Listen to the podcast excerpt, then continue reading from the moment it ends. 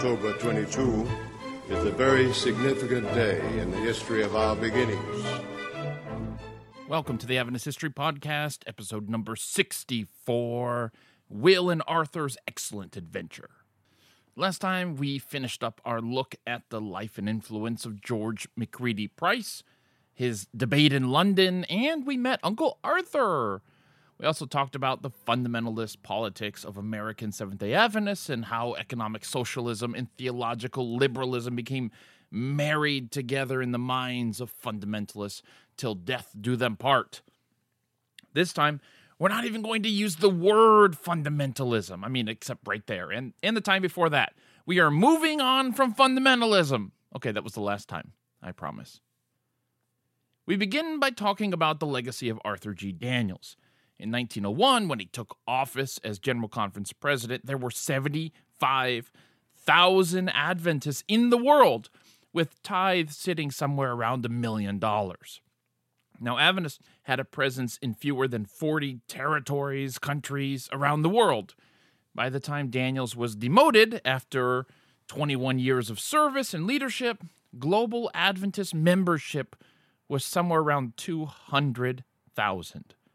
And they had a tithe of about 4 million or so. Membership tripled, tithe quadrupled, and fully 20% of delegates to the General Conference session in 1922 were from outside the United States. 20% of delegates. Now, when Daniells took office, he one of his first tasks was to move the General Conference from Battle Creek to Maryland. They packed everything uh, into some train cars, and as they went east, they were so broke they had to stop at camp meetings along the way to ask for money to keep the train moving. In the end, Daniells' tenure was an unqualified success, no matter how you look at it or how matter how you slice it. But that doesn't mean everyone saw it that way. We've talked a little in the past about the successful smear campaign against Daniells, and not all of it was smear, I should say. Some of it was smear, and sometimes it was hard for Daniells and others to tell the difference between the the smear part of it and the legitimate criticisms that some people had uh, that that led up to the 1922 General Conference session. Our old friends Holmes and Washburn were involved, fancying themselves Brutus and Cassius in saving Rome from this Adventist Caesar, no doubt. After 21 years of wearing the crown, there were more than a few Adventists who thought Daniells had grown maybe a little bit too comfortable with it. They were ready for a change. Among them was Dr. George Harding, brother of Warren G. Harding, the President of the United States. And this controversy was ugly, it was awkward, it was public. The session had its hands full managing things. I mean, a number of delegates worked in secret whipping up support against Daniells before coming out openly against him. There was enough frustration with Daniells that renominating him turned out not to be an option. Just couldn't give him four more years. Uh, you had to acknowledge the people that were against him. But there was enough support for Daniells that just kicking him to the curb wasn't going to happen either.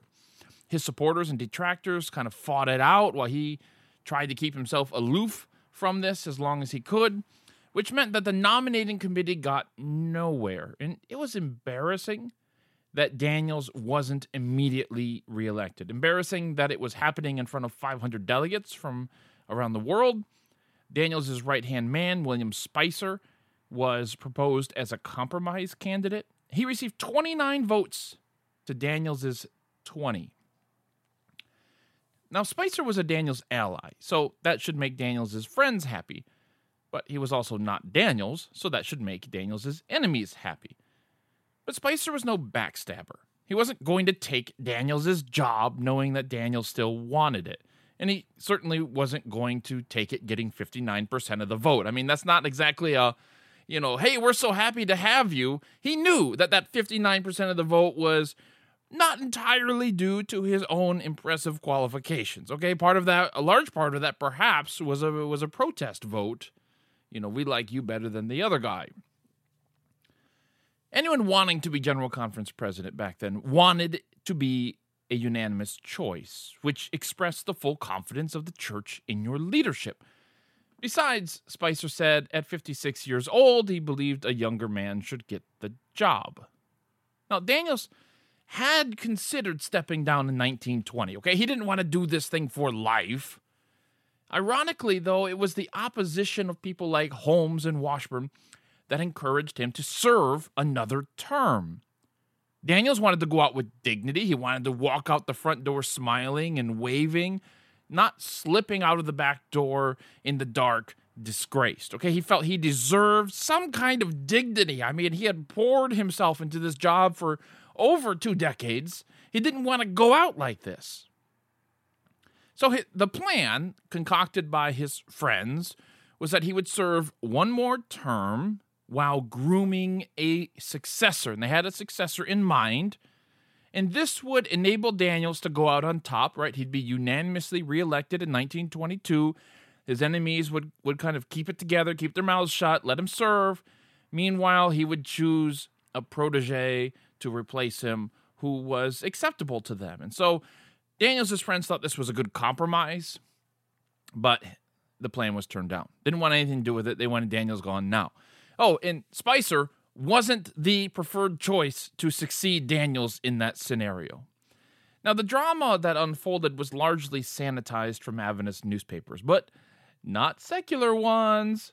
The Oakland Tribune used words like political plot and serious rupture to describe the situation.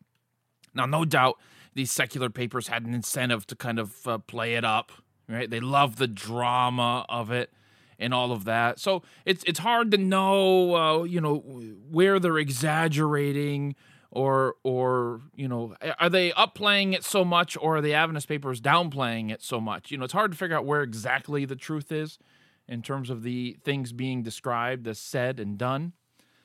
But what we do know is that it was awkward for both Daniells and Spicer. Spicer you know, getting 59% of the vote, refused the job, and Daniells didn't have enough votes to keep the job. And Daniells realized his name wasn't going anywhere, so he just took it out of consideration. Daniells complained about the indignity of the process. He let people know how he felt about it, and it was undignified. But then Daniells pushed Spicer to accept the nomination, which he did. The result was that Spicer and Daniells switched jobs. This wasn't some Putin Medvedev thing either, where wink, wink, and nod, nod. Daniel still wielded power through his puppet, Spicy Spicer. If you know anything about William Spicer, by the way, he very much does not deserve that nickname. Okay, it does not match his personality at all. But he's dead, and I'm not, so I'm calling him Spicy. Now, the role of General Conference Secretary was largely whatever you wanted it to be.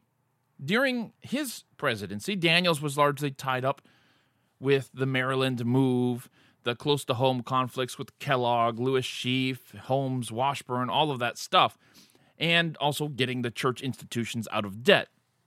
As secretary, Spicy chose to focus on mission work. We'll talk about that more in a minute. But for someone like Daniells, secretary was the best possible place to land. He finally felt free to work on the projects he enjoyed. So during the first year as secretary, Daniells delegated most of his desk work to his assistant back in Maryland while he stayed in the West. It seems that many of his enemies were concentrated in Washington and Pennsylvania, and no doubt it felt good to be away from all of that. Daniells had the advantage of also being an elder statesman.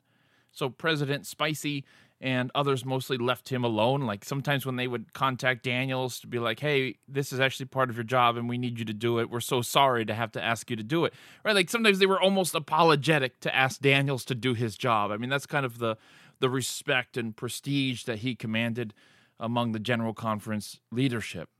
Now, a lesser man might have collected his salary and just coasted it until retirement, but not Daniells. When when Daniells did return east, he returned to preach in New York City to try out a new kind of evangelistic series.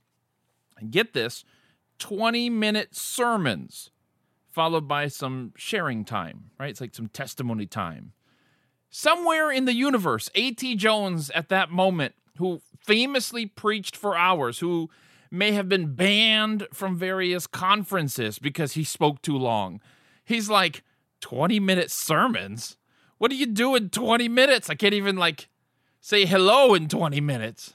And somewhere else in the universe, I mean, not really because of the State of the Dead thing, but Ellen White is happy that Daniel says, Hey, you're doing urban evangelism, you're doing city work, and I pushed so hard to get you to go preach in the city. And he's finally doing it. So good on you, Daniells. I'm sure that 20 minute sermon thing will totally catch on. Now, Daniells' passion project ended up being the new ministerial association, which he took the reins of. He had always wanted to do more to develop the church's pastors, but his role as president prevented him from focusing too much on any one thing.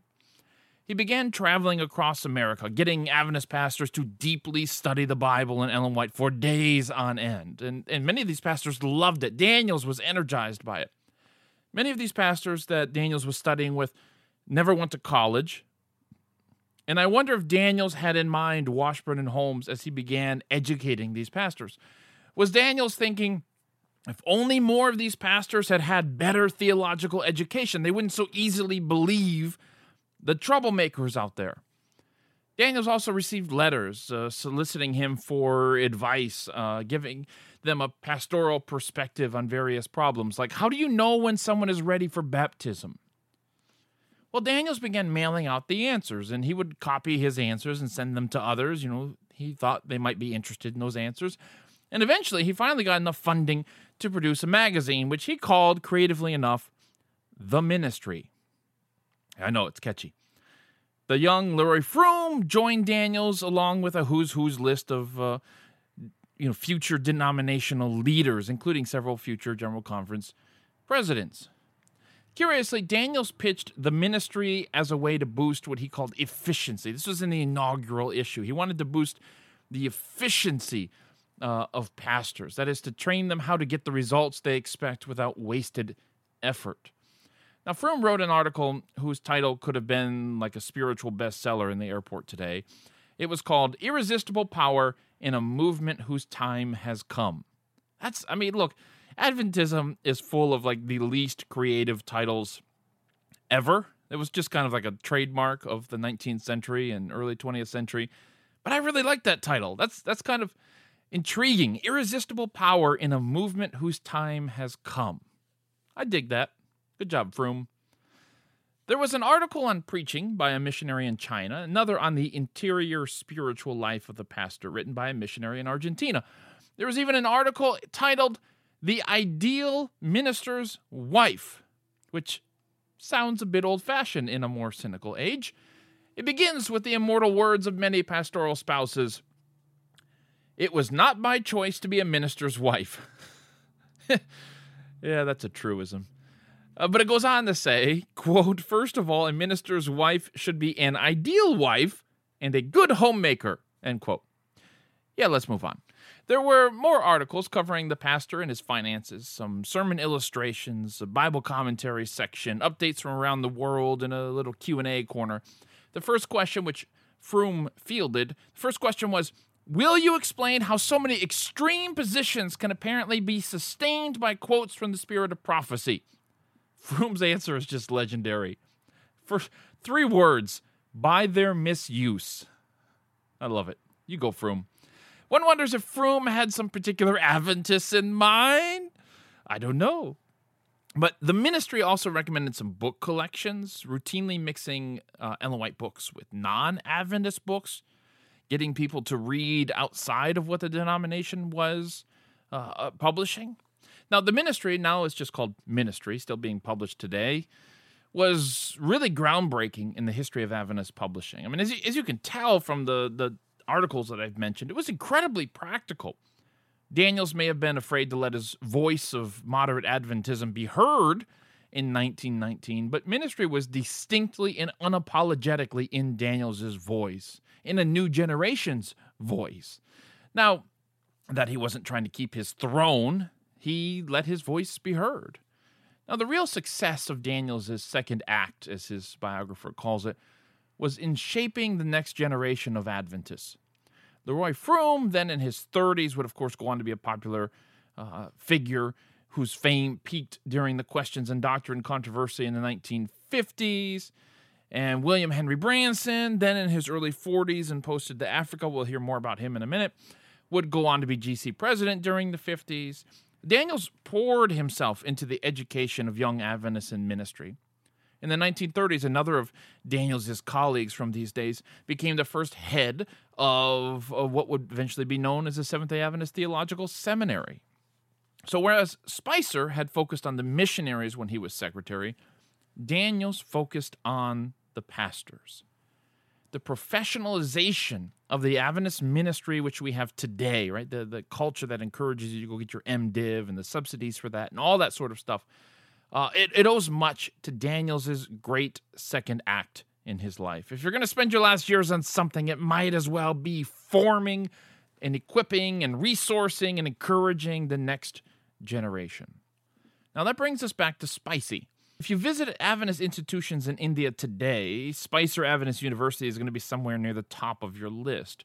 Despite the fact that a Tennessee missionary named Gentry Lowry founded the school and ultimately gave his life in India, uh, the school was named after William A. Spicer, William Ambrose Spicer, a church administrator, missionary, right, who spent three early years in India. And at first glance, that kind of hardly seems fair. I mean, come on, Gentry. Now, when you go through the records, you see Spicer's name a lot in the minutes of various committees starting in the 1890s. He was among the first generation of Adventists to grow up in a, in a protective bubble. At, at 16, he was working at the sanitarium in Battle Creek, served as John Harvey Kellogg's secretary.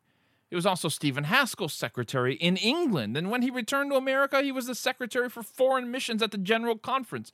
A few years later, that's when the church gave him a choice between India or South Africa, and he chose India. And when you look at Spicer's life on paper, you're seeing a guy who got a general conference gig in his 20s, got to travel the world young, early in life. He was the secretary of two famous great Adventists. And when he went to England and India, he was a publisher. He's not the, the pioneer. He's not the first one on the ground. If this was World War One, then Spicer isn't the private in the trenches. He's the he's the guy who gets assigned to the general staff, right? He gets to drive the general around uh, in in the jeep. Okay, I know they didn't have jeeps in World War One, but you, but you get the idea, right? He's just one of those quiet guys in the history books, the guys who seems to kind of like climb up the ladder faster than other people. Uh, but he's also easy to overlook. And that impression of Spicer is hard to shake. It is. Uh, and it's also unfair. I mean, missionaries were the new pioneers when Spicer was growing up, and there wasn't much pioneering to do in America by the time Spicer came of age. The Adventist Church was a big organization in the 1890s, and without efficient organization, then foreign missions and probably the future of the church itself would have suffocated. By one estimate, there were only two years in Spicer's General Conference career where he didn't manage uh, to, to visit or help a mission field somewhere. Sure, Daniel's fighting with Kellogg and having tensions with Ellen White makes for better drama. It makes us feel like Daniells is truly at the top, right? He's like a lion fighting these other lions. He's doing something. And it makes people like Spicer, who quietly go about their jobs with excellence, harder to notice. But the, the fact that Spicer is so easy to overlook and misunderstand also says a lot about how we view history. We want we want the Alexander the Greats, right? We're attracted to the doers, to the Hollywood in our history. And Spicer wasn't that guy. He was a nice guy. He was a nice guy at his election. Okay. He told the delegates, quote, it has taken a little time to get used to the brethren's coming and saying they want to shake hands with the new president. That is all right, but you are shaking hands with the same brother you have known all the time. And if I smile at you, do not think I'm smiling because I am president. I'm smiling because I love you as I press your hand. End quote. Oh, come on, man. Just bring it in for a hug. Come here, Spicy. What an everyman. Just a good guy. But Spicy wasn't bland. Okay, he had strong views on things, and he was just one of those people that that stuff didn't stick to. I mean, do you remember the controversy over revising Ellen White's great controversy in 1911? Prescott enthusiastically pushed uh, to bring the history of that book up to date, which earned the eternal suspicion of more conservative Adventists because they believed he was tampering with a prophetic book, with scripture itself, according to some people. Prescott sure took it on the chin, and he bore those wounds in that experience for the rest of his life. We're going to talk about that again when we catch back up with him in the early 1930s. But my point is that Spicer had the exact same opinion as Prescott, and people just largely didn't notice. Spicer is like that friend in your class in sixth grade. You could stand right next to each other, and you can say the exact same thing to your teacher, but you're going to get detention and he won't. He was quiet, he was thoughtful, he was focused, he was sincere. Yes, maybe he lacked the fun bits of character which which makes telling Daniells and Prescott stories so much fun, but he also didn't have the rough edges. And in in many situations Spicy was just kind of nearly invisible. And I say nearly invisible because there were times when his presence was very much noticed, especially when he became president. The people wanting to build the Glendale Sanitarium sure noticed him. Kellogg's conflict with church leaders wasn't just because personalities clashed. There was an inherent tension within Adventism between the medical work and the ministry work. I mean, I say medical work and, mis- and ministry work, but you understand, I mean, like the, the early medical work, it was supposed to be medical mission work. All right. It wasn't envisioned to be distinct from the uh, evangelistic or pastoral ministry work. Okay. But we're just going to make that distinction now. It's just easier uh, for sake of time. But sanitariums and later hospitals, man, they cost a ton of money, and their their focus is local. It's on physical needs and emotional needs uh, a little bit. Uh, its focus is on the here and now, right? In this world, making this world better. Whereas pastors and missionaries out there and evangelists, they're worrying about the long term, right? How is your soul? They're focused on the spiritual, the the there and then, not the here and now.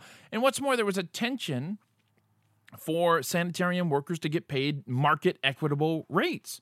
Church leaders wanted everyone on the same pay scale. Right? Let's all sacrifice together. They allowed pastors to make $20 a week while understanding that the medical pay scale would necessarily have to be higher. Okay, you can't pay doctors $20 a week. So, under Spicer's administration, doctors could make uh, up to about $53 a week.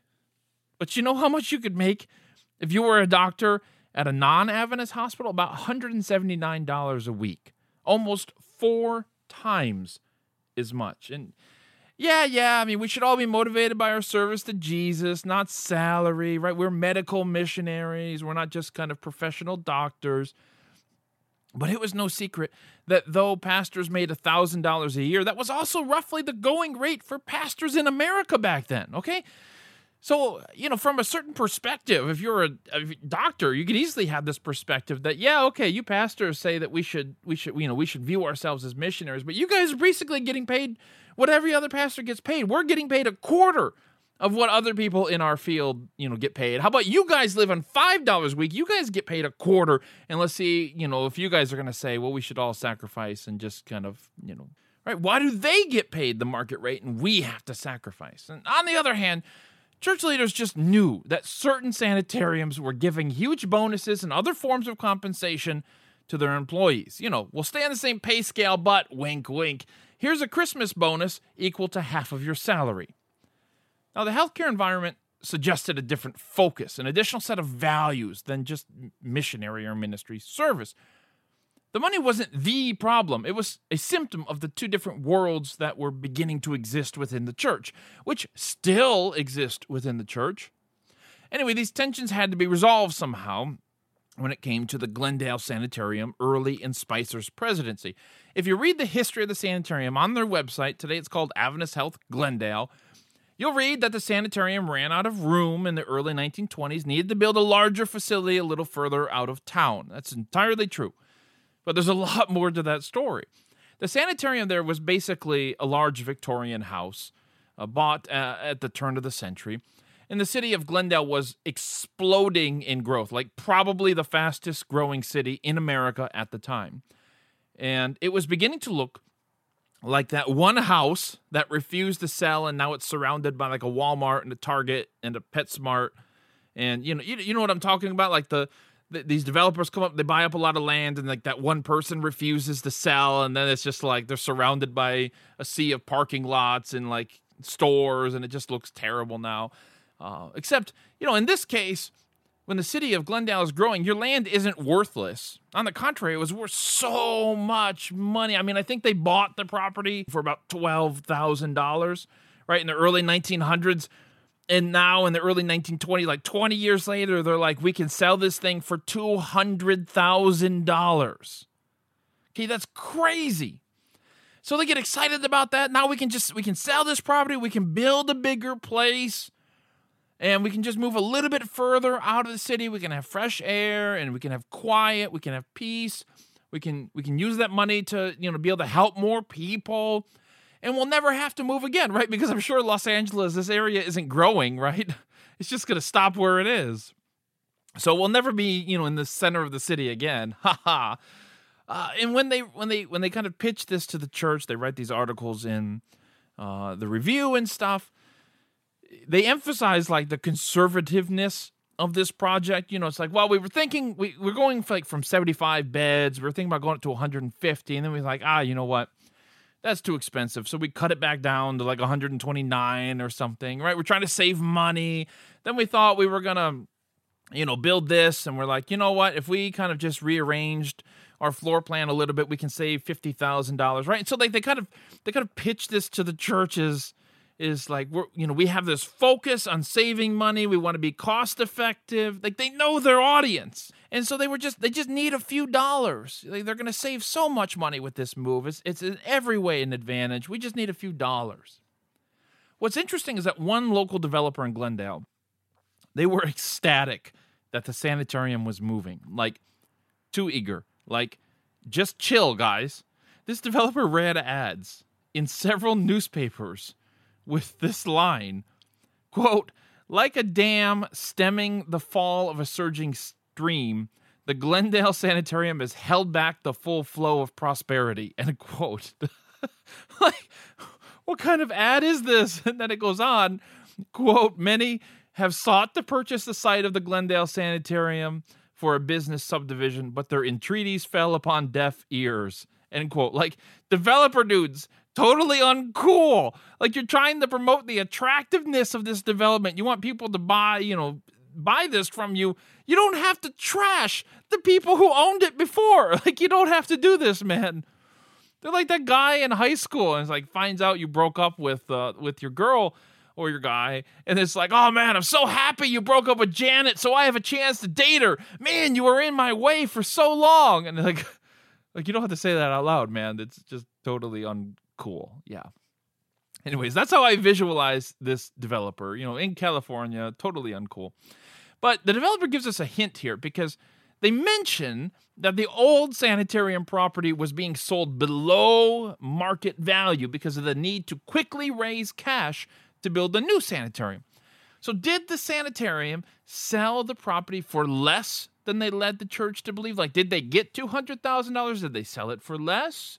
To to liquidate it quickly, or was two hundred thousand dollars the you know lesser value? Or maybe the maybe the developer was just trying to drum up interest they were trying to entice people. Oh we're going to give you such a good deal in this property. These people they just they sold it for nothing. Like, even if they did sell it for for for less than $200,000 i mean the return on investment over 20 years from 12,000 to somewhere around 200,000 is still insane. But anyways, the the reason why I I raise this is because the new sanitarium of course went way over budget. No matter what they wrote in the review about how they were going to save all this money, they went way over budget. They anticipated it would cost maybe about $800,000.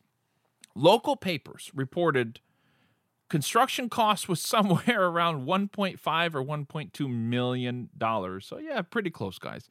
But by all accounts, it was a nice hospital. So you have that going for you. I mean, the governor of California was invited for its opening, and it, it ended up being, uh, by at least one opinion, like the nicest institution in Adventism at the time. Now, Spicy and the General Conference Committee sent some money, but they were not amused at all. In Spicer's view, America was just way too institutionalized, and for the price of building yet another hospital or school in America. You could build like dozens anywhere else in the world. And this was William Branson's point. a future GC president who was then serving in Africa, as we mentioned.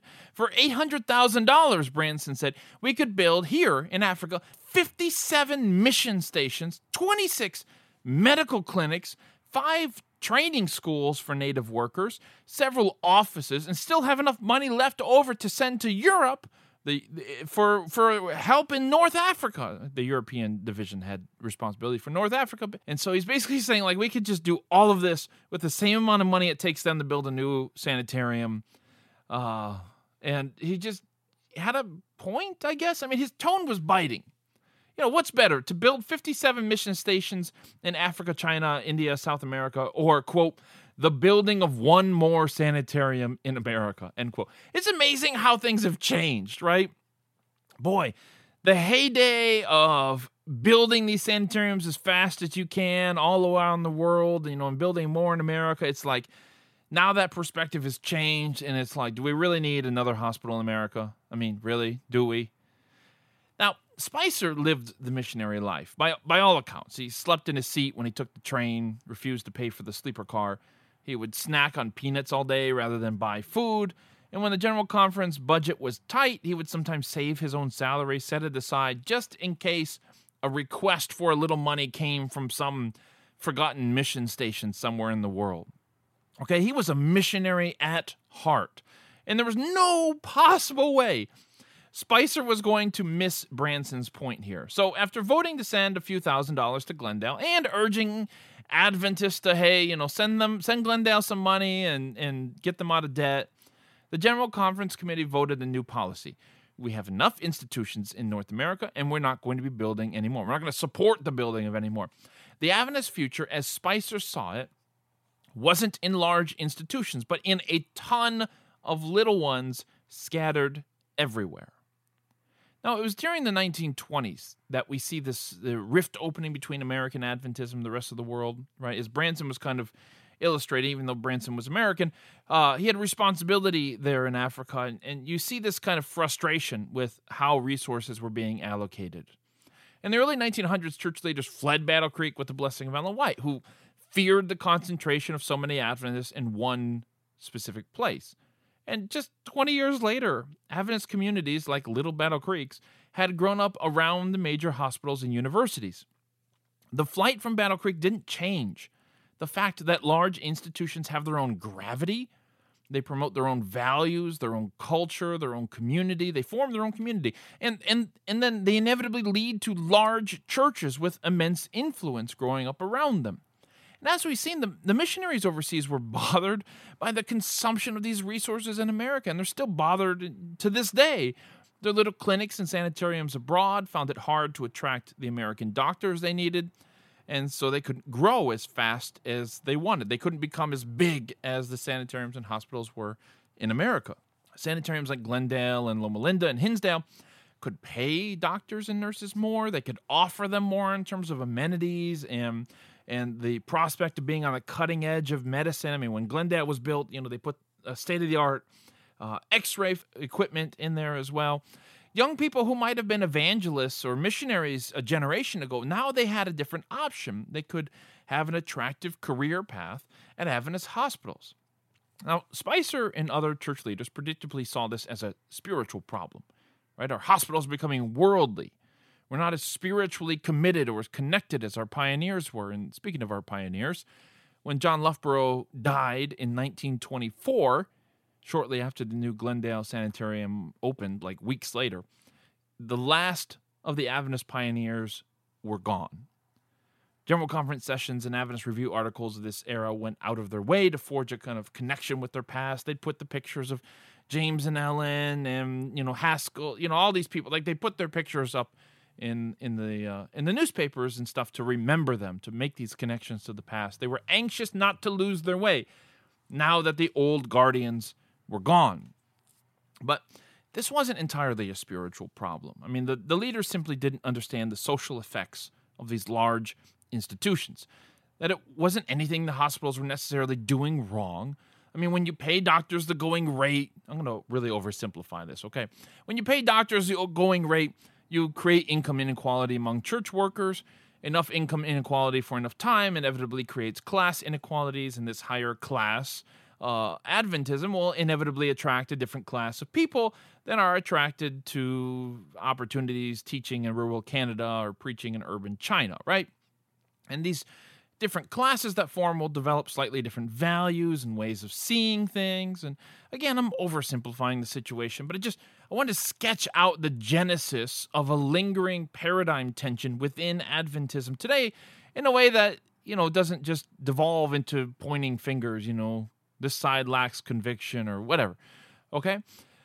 It's worth thinking about these things. It's, it's worth understanding where these kind of tensions come from. They're just inherent in the system because these hospitals, these medical communities, and many times even the universities were, were, were focused on building professional relationships and developing ourselves along kind of professional modern lines. And our work is focused on the here and now, right? We're trying to heal the people in our communities right now, meet the needs right now, whereas you know, evangelists and missionaries, they, they tend to be kind of looking, uh, transcending the moment, looking towards and building for the future, right? And they're focused on the spiritual, not the not the immediate felt needs. And so, you know, with these kind of two different perspectives, it's just inherent with the the work of evangelists and inherent with the work of uh, medical professionals that they look at things this way, and and over time, as as these things develop, this kind of uh, kind of two different bubbles end up being formed. But that's where we'll leave that for right now. Maybe we'll talk about that some more in the future.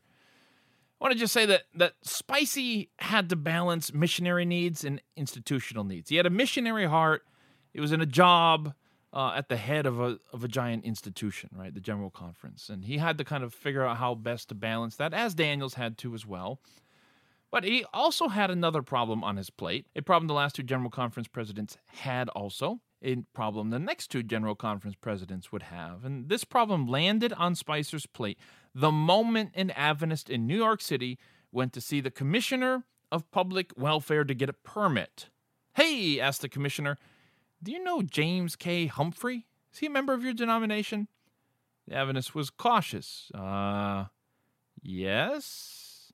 Oh, good, said the Commissioner. Then can you explain this? And he just drops a 27 page document a call was made to the General Conference. William Ambrose Spicer, Spicy, was about to take his turn in dealing with the color line.